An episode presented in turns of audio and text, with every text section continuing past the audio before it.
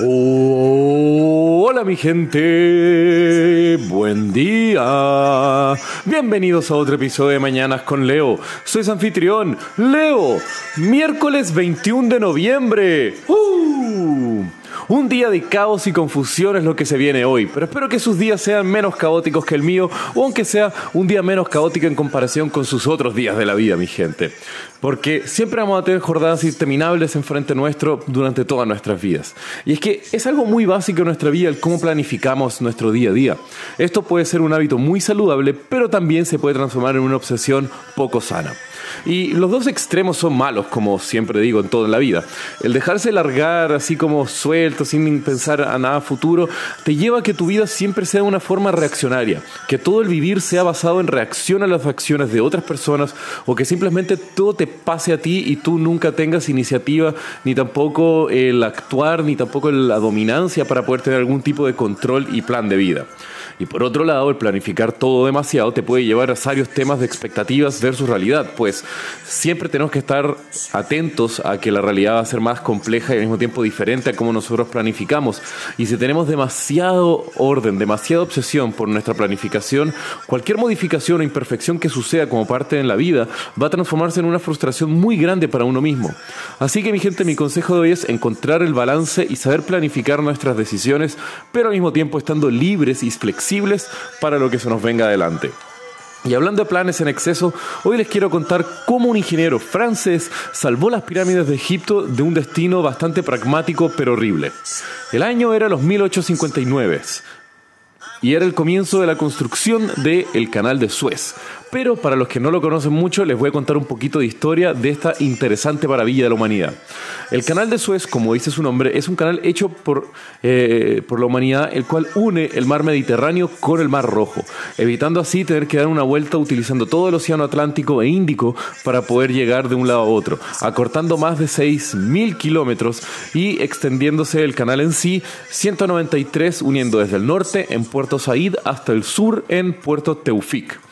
Y el tema es que en los años previos a esta construcción eh, del canal es donde entra la historia de nuestro protagonista de hoy. Un francés bajo un nombre muy extenso y perdónenlo el mal acento de Louis Maurice Adolphe Linand de Bellefonds. Ah, cómo les quedó el ojo. O más conocido simplemente como Linant Pasha. Un ingeniero nacido en Francia en la ciudad de Lorraine en 1831, Louis es nombrado el ingeniero jefe de las obras públicas de Egipto y es encargado como el ingeniero jefe de la construcción del canal de Suez.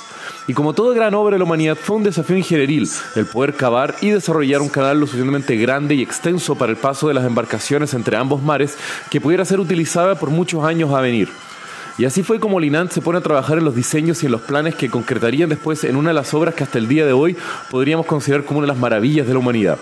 Esto fue junto a los cerebros y a las manos presentes de la institución de distintos ingenieros como el presidente de los ingenieros de Londres y muchos otros cerebros brillantes de la época.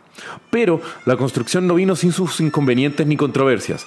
Por un lado, la cláusula de que el canal sería abierto en tiempos de, paz y de guerra para todo tipo de navíos independientemente de su procedencia, comenzó a generar roces con quien habría entregado esta licitación el virrey de Egipto y Sudán. Al mismo tiempo, la compañía que se había ganado dicha licitación para hacer el canal era una compañía de capitales franceses, lo cual ya comenzaba un poco de celosía y al mismo tiempo generaba mucha cautela en el virrey de Egipto, también conocido como su nombre entero, Mohamed Said Pasha. Y uno de los ejemplos de la cautela que tenían que tener los ingenieros europeos al lidiar con el virrey fue, por ejemplo, la sugerencia que éste tuvo de utilizar las piedras de las pirámides de Giza y desmantelar algunas, o si no todas, como material precortado para la construcción del canal. Esto obviamente era un ultraje contra la cultura de la humanidad, pero para Pasha no eran más que reliquias del pasado, que más aún iban en contra de su visión, pues él era un musulmán que defendía fervorosamente la iconoclastía que esta religión defiende, de el destruir y no tener nunca íconos de eh, otras religiones o al mismo tiempo íconos eh, de, de su mismo Dios o de sus mismos santos, de alguna forma llamarlo así. Entonces, Linant, que era el jefe de ingeniería para este proyecto, tuvo que ideárselas para ver cómo no desmantelar posiblemente una de las obras arquitectónicas más importantes de la humanidad y bueno, una de las maravillas del mundo antiguo, para que no se transformaran simplemente en rocas que estarían siendo después utilizadas mientras los barcos están navegando por encima. Y fue así como Linant ingeniosamente no negó directamente el pedido del virrey, pues él sabía que al negarse el virrey simplemente podía despedirlo, contratar a otro ingeniero que tuviera menos escrúpulos y estuviera dispuesto a seguir el plan de este desquiciado virrey. Fue, sino, Linant el que hizo ver a Mohamed Said Pasha que el costo de utilizar los materiales de la pirámide era bastante mayor que simplemente estar comprando material de distintas canteras cercanas al canal. Además, al mismo tiempo de que posiblemente los inconvenientes que tendría el desmantelar las pirámides podrían generar un alzamiento de la población, lo cual también se traduciría como un incremento de costos en el proyecto ingenieril.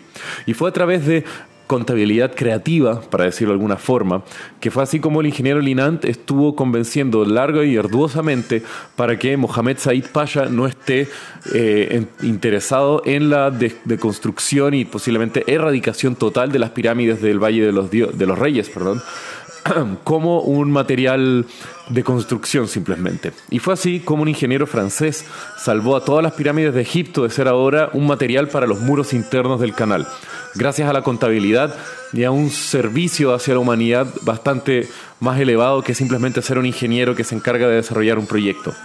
Y al mismo tiempo, qué grande Linant, onda, posiblemente puede tener un nombre increíblemente largo e impronunciable, pero su aporte a la humanidad es hasta el día de hoy incalculable, pues se imaginan un mundo donde estas pirámides hayan sido demolidas para ser utilizadas para algo tan no digo banal, porque obviamente el canal de Suez es una maravilla, sin duda alguna, pero obviamente es muy distinto agarrar un material que tuvo un uso por tantos miles de años como las pirámides y reutilizarlos para un canal. Pero bueno, esa es mi opinión, mi gente, y espero que ustedes también tengan un poco de sentimiento por la herencia cultural que nosotros tenemos como especie y el querer preservarla de una cierta forma. Y bueno, mi gente, si quieren saber un poco más de lo que les hablé el día de hoy, pueden ver los links en la descripción del episodio. Y como ya saben, que tengan un muy buen día. Los quiero, mi gente. Besos.